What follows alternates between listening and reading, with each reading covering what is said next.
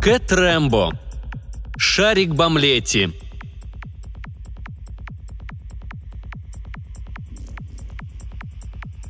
Книжный магазин был для Дули убежищем и приютом. Больше всего на свете дорожила она полуденными часами, когда удавалось укрыться от каждодневной суматохи на верхнем этаже Salt Market Building и почитать. Вот почему из-за громогласного вторжения трех старших братьев ей стало совсем не по себе. Видимо, никогда больше не приведется ей спокойно сидеть за книгой в магазинчике Дейтла Кранка – только и жди того, что один из них ткнет в ребро, подбросит в карман лягушку, а потом все разом примутся свистеть, что есть мочи гоготать и дразнить. «Посмотрите-ка на Дулию!» Она обвела их злобным взглядом. Светловолосые близнецы Сириус и Клейтус и 14-летний Маркус младше их на год. Он театрально закатил глаза. «Ты ведь знаешь, что поговаривают о Кранке?» Громким шепотом спросил он, подавшись вперед – он вводит дружбу с темными силами, мертвецами под табатом. Сидевший за прилавком Дейтл Кранк, маленький, похожий на гнома человечек с поджатыми губами и в круглых очках, отливающих светом холодных лун, откашлялся. «Если не собираетесь ничего покупать, нечего здесь толпиться», — сказал он мальчишкам, махнув рукой в сторону выхода. При великому ужасу Дули этот жест относился и к ней. Но объяснять, что она здесь ни при чем, лучше не стоит — не то братья поймут, как важно для нее это место в магазинчике. А так им, может быть, и не придет в голову искать ее здесь в следующий раз. Она послушно поплелась за ними вниз по лихо закрученной, продуваемой всеми ветрами лестницы, мимо маленьких окошек разной формы. Трапециевидные, треугольные, сводчатые обрамляли рыночную толчею снаружи. У подножия лестницы на прилавке Бамлетти, в стоявших один за другим ящиках – были строго по размеру выставлены птичьи яйца, украшенные краской, воском, перьями, шелковыми цветами и даже драгоценными камнями. А еще яйца не совсем обычные. Зеленые, с наростами футляры от болотных троллей. Гладкие черные мешочки с яйцами ската. Шары в золотых блестках, охраняющие покой зародышей волшебных драконов и призрачные пузыри, из которых вылуплялись сильфы. С самой верхней полки в упор смотрели три яйца жирафа Темные пятнышки на них напоминали карикатурные глаза. Бамлетти и сам служил витриной. Его вздувшаяся, жирная, угольно-черная кожа блестела стеклянными шариками, вросшими в вязкую плоть. Глаза походили на огромные стеклянные сферы. Правый – желтовато-зеленый, а левый – голубой, словно чистое море. Только Дулия повернула за угол, Сириус и Клейтус начали толкаться, будто намеревались столкнуть друг дружку с сестрой. На самой верхней полке зашатался белый овал – без лишних раздумий Дулия вытянула руки, чтобы поймать летящее вниз яйцо. Гладкое и прохладное, оно приземлилось прямо в ладони, по размеру, как страусиное, только все усеяно неяркими, словно цвета занимающейся зари, розоватыми и голубоватыми пятнышками. Услышав возглас Маркуса, Бамлети обернулся. Трое мальчишек растворились в толпе, позабыв про сестру. Дулия замерла от неожиданности. Бамлетти приблизился, и на нее повеяло кедрово-лакричным ароматом – он взял яйцо короткими пальцами, унизанными рядами пресноводного жемчуга, черепашьими яйцами и малахитовыми шариками. Она ни разу не слышала, чтобы он говорил. Возвращая яйцо на место, Бамлети вытянул руку. По всей длине располагались ряды шариков. Он жестом предложил ей взять один из них. Стоило ей трясущимися пальцами прикоснуться к его руке, как появился шарик, будто исторгнутый кожей. Сфера из янтарного стекла – не больше двух с половиной сантиметров в диаметре и с трещинкой, похожей на луч света внутри. Она засунула его в карман и дрожащими губами пробормотала «Спасибо», волнуясь, как поблагодарить его и при этом не обидеть. В конце концов, решила развернуться и уйти. Выходя из здания на залитую ослепительным солнцем улицу, она столкнулась с каким-то незнакомцем, и они оба неуклюже растянулись под бездыханное «уф» дули – все еще пытаясь отдышаться, она кое-как поднялась и протянула руку мальчишке, преградившему ей путь. Но он отказался от помощи и с сердитым видом поднялся сам. Рядом с долговязой дулей в неопрятном платье он был похож на фарфоровую куклу. Точенная фигура, аккуратно отутюженные брюки и пиджак. Прекрасно осознавая собственную небрежность, она не могла оторвать глаз от его безупречно уложенных черных, как смоль, волос. «Смотри, куда идешь!» – рявкнул юный незнакомец и уверенно направился мимо нее в здание. Дулия взглянула на солнце, не обращая внимания на толкотню и движение вокруг. Будучи младшим, седьмым ребенком в семье, Она по опыту знала. Еды после постояльцев гостиницы останется вдоволь, только вот рассчитывать на что-нибудь, кроме тушеного мяса с хлебом, не следовало. Зато на рынке какие только явства не продавались. Тут тебе и кисло-сладкие конфеты из плодов колючки, паровая икра в мешочках, сплетенных из темных полосок морских водорослей, жареные орехи, копченая и вяленая рыба. От одной мысли слюнки потекли, и она нащупала в кармане шарик.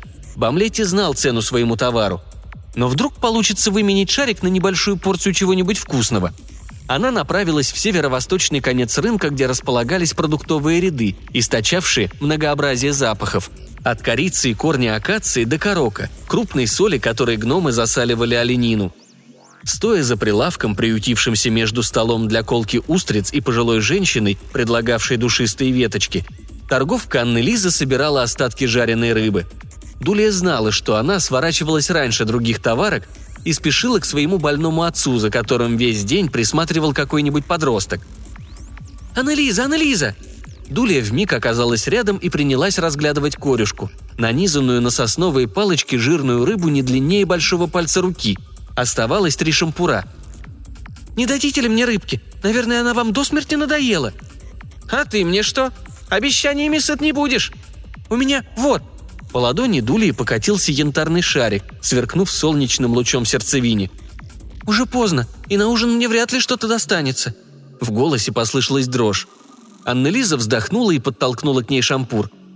«Вот, возьми, отдам остальные за пирожки с начинкой».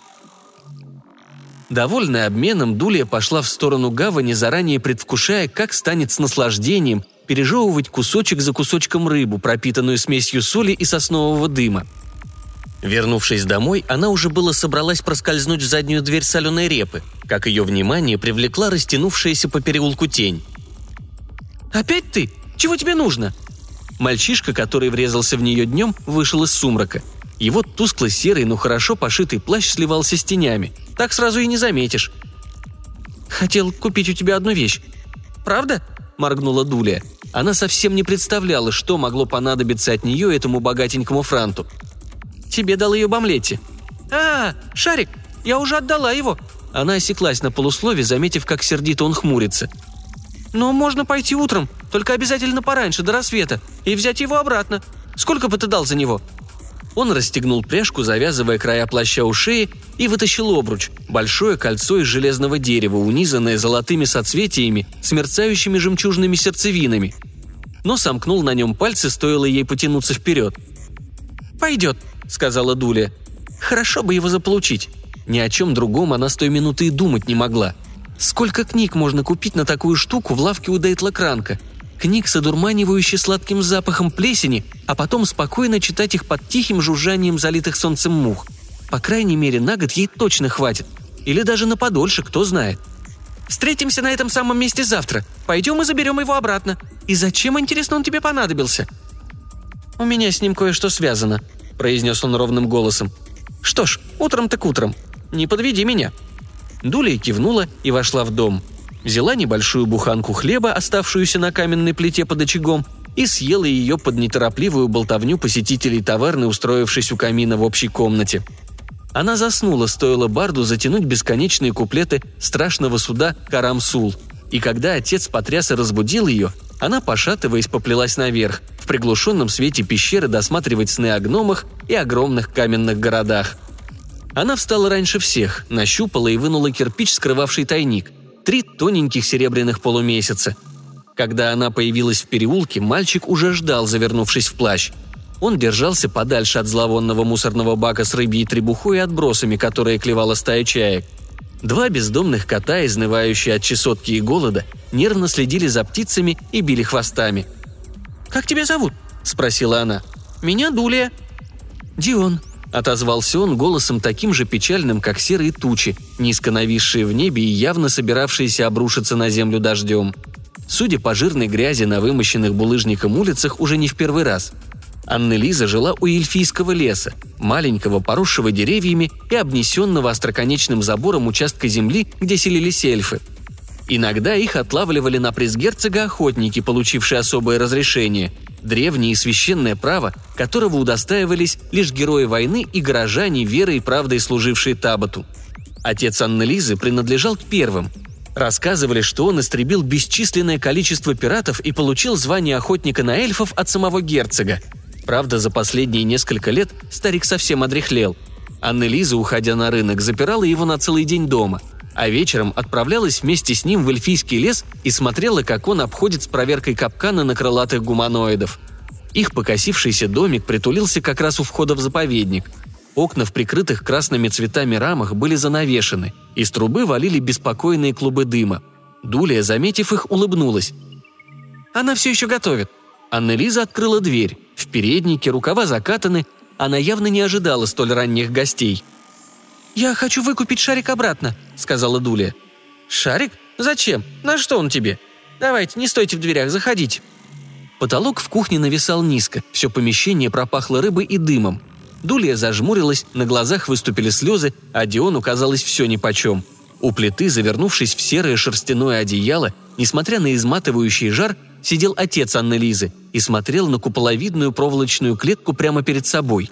В ней билось и жужжало какое-то существо – «Это эльф? Я думала, никому никогда не удавалось поймать их живыми», — сказала Дуля. «Он попал в капкан, но не умер при попытке освободиться, как большинство его собратьев. Должно быть, залетел сюда недавно», — объяснила Анна Лиза. «Маленький, совсем еще ребенок». Дулия с интересом смотрела на клетку. Казалось, эльф был сделан из черной сахарной ваты и кожи, полупрозрачные крылышки беспрестанно трепетали. Он также пристально уставился на Дулю. «Разве они не говорят?» – поинтересовалась девочка. «Обычно не...» Дион раздраженно оборвал Аннелизу, как ножом отрезал. «Где шарик?» «Я дала его отцу. Пап, шарик еще у тебя?» Старик не сводил остекленевшего взгляда с маленького эльфа. «Папа!» Аннелиза сделала вторую попытку, а потом подошла и принялась шарить по его карманам. Отец не обращал на нее никакого внимания. «Потерял, наверное. Здесь нет». «Где же он мог его потерять?» – спросила Дуля. Может, пока ловили эльфа? Тогда пришлось постараться. Ну что ж, пойдем попытаем счастье в эльфийском лесу». «Эльфы опасны», — сказал Дион. Женщины моргнули. «Я хочу сказать, что в прежние времена они славились своей беспощадностью». «С тех пор много воды утекло. Городские эльфы служат охотничьим трофеем. Остались только те, кто уцелел на войне, да их дети. А уж после магических чар вреда от них никакого», «То есть теперь вы охотитесь на эльфов, чтобы снова восстановить их против себя?» – поинтересовался Дион. «Довольно кровожадно, вам не кажется?» Дулия пожала плечами. «Ты говоришь так, будто та вот тебе и не родина вовсе. Мы и дальше будем спорить о судьбе эльфов, или все-таки пойдем искать шарик?» Они вошли в лес через кованые ворота. На их причудливой замысловатой решетке был изображен давно почивший герцог, осаждаемый крошечными летящими фигурками. В лесу сплошь и рядом росли тонкие деревья с темной корой – по земле стлались папоротники и невысокий зеленый кустарник с красными ягодами. Тяжелые дождевые капли с шумом плюхались с листьев деревьев, растущих вдоль тропинки, по которой они шли, а по ногам ползла холодная роса, из-за чего обувь вскоре промокла. Невидимые создания стремглав разбегались в разные стороны. Дулю не отпускало чувство, будто за ними кто-то неотступно следит, и она постоянно вертела головой. Они направились к центру, где, как указала Анна Лиза, начиналась спираль из капканов. Здесь, посреди леса, находилась окруженная деревьями небольшая поляна. «Странно», — сказал Дион. «Что?» «Каждое дерево разной породы. Смотри, это дуб, а там яблоня. Аннелиза велела искать белую березу». «Да, вот только она не упомянула, что одинаковых деревьев здесь нет». «С какой стати ей говорить об этом?» «Все равно странно», они с шумом пробирались туда, где белела береза. Оказавшись на месте, Дулия наклонилась к капкану. Дион протянул к ней руку. «Осторожно, свежая грязь!» Но она уже летела в яму, увлекая за собой и его. Конечности переплелись, со всех сторон сыпался удар за ударом.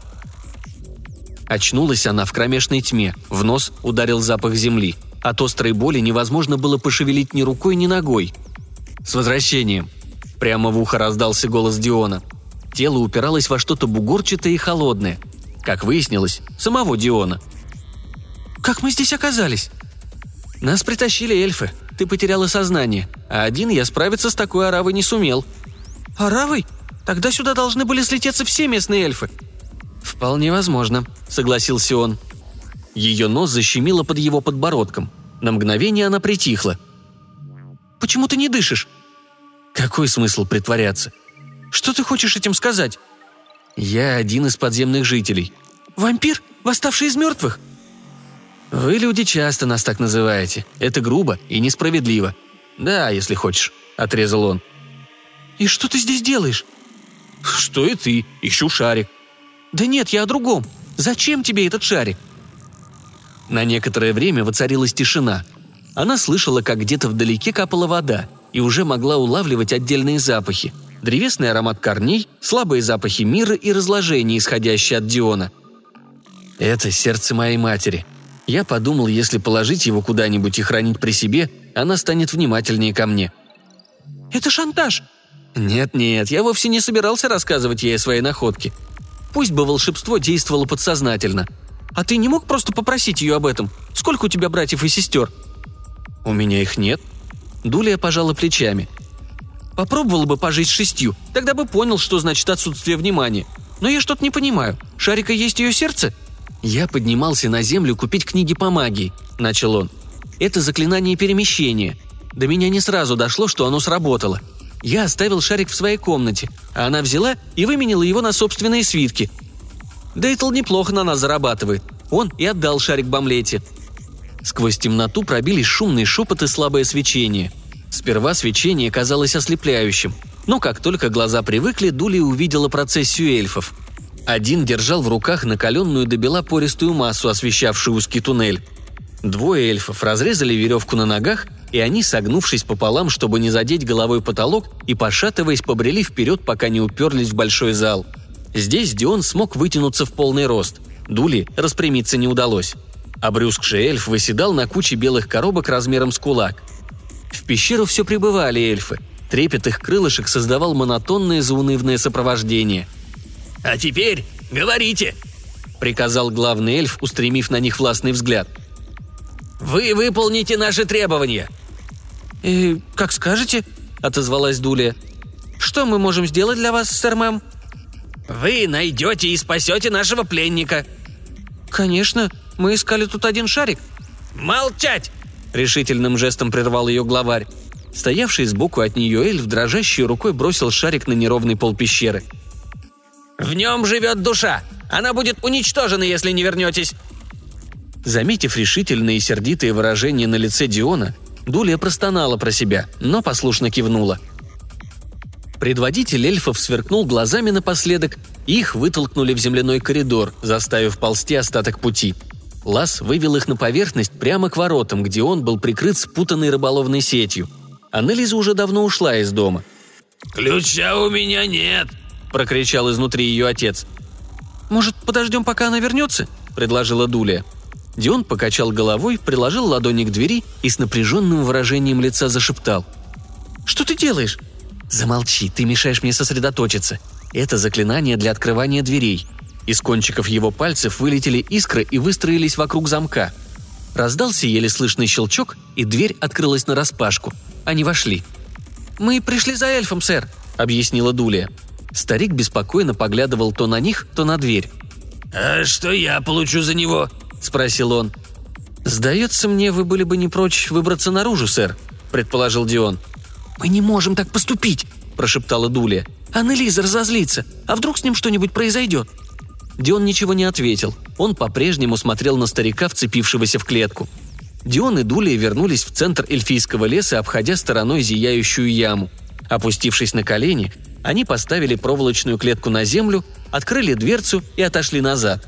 Эльф нерешительно завис в воздухе у дверцы, видимо, до конца подозревая неладное. Потом стремительно, так что они и глазом не успели моргнуть, сорвался с места и исчез в подлеске. Дуля и Дион оглянулись на ловушку. Шарик лежал сверху. В результате горячих споров Дуле удалось уговорить Диона взять ее с собой в тоннель, пролегавший под рынком. Она старалась запомнить дорогу, делая в уме метки для будущих экспедиций – но в конце концов запуталась в лабиринте поворотов и изгибов. Чем дальше они заходили, тем теплее становилось, влажность усиливалась. Стены облепил грибок. Крапчато-багрянистые наросты походили на гигантские уши и усики, унизанные жемчужными каплями. На сводчатых потолках сияли звезды, напоминавшие скопление разъевшихся неподвижных светлячков. «Здесь везде так?» – спросила она Диона. «Что значит так?» «Как будто в музее среди ночи или в церкви. «А, да, всегда и везде». Он задумался ненадолго. «Никогда не обращал внимания, но здесь уж точно намного тише, чем наверху, где ты живешь». «Звучит прекрасно», — вздохнула Дулия. «Вовсе нет». «Как нет? О таком покое и тишине можно только мечтать. И денег на покупку книг предостаточно. Покупай, сколько влезет». Он снова покачал головой, пробираясь сквозь заросли высоких голубых сталагмитов. Плеск и хлюпанье воды под ногами отдавалось эхом со всех сторон. За углом стены пещеры разошлись вширь. Теперь они стояли у стены простого вытянутого зала с огромным карнизом из капель известняка, обрамлявших подземное озеро. Скользкий проход вдоль пещерной стены вел наверх, опускался и снова поднимался к выступавшей площадке с противоположной стороны, где слабо мерцал одинокий огонь. Когда они подошли поближе, Дули увидела, что свет исходит от серебряного фонаря, висевшего рядом с каменной скамьей с высокой спинкой. На ней сидела завернувшаяся в белая женщина и смотрела на медленную водную рябь. Рядом с ней на скамье лежал ворох свитков, похожих на хрупкие листья в безветренную погоду. «Кто это?» – приглушенным шепотом спросила Дуля. «Моя мать», – ответил Дион и украдкой засунул руку в карман. Он направился к женщине вдоль берега озера. Она подняла глаза. Ее профиль был прекрасен, как молодой месяц, плывущий по небесной глади, а волосы не спадали водопадом из светящегося вулканического стекла. Женщина обвела их безразличным взглядом и снова уставилась на воду. «Мама», — обратился к ней Дион, — «это моя подруга Дулия. Он наполовину высунул руку из кармана, пальцы крепко сжимали шарик. Но выражение вежливой отчужденности на лице матери не изменилось. Мертвую тишину нарушали только плеск и вздохи воды, до дыхания Дули. Они стояли молча. Дион и Дулия смотрели на женщину, которая словно уже забыла о них. Казалось, прошла целая вечность. Дулия встрепенулась, пытаясь избавиться от тяжести в ногах. «Будешь подниматься наверх? Все время держись тропинки, идущей влево», — сказал Дион. Она выведет тебя к сточной трубе с лестницей. Дулия хотела что-нибудь сказать, попрощаться. Но от непоколебимой сосредоточенности, с которой Дион смотрел на женщину, неподвижно сидевшую с неменяющимся выражением лица, у Дулии слова застряли в горле. Повернувшись, она направилась домой, в многолюдные комнаты над соленой репой. Здесь ее встретили приветственными криками, а там, далеко внизу, застыла тишина –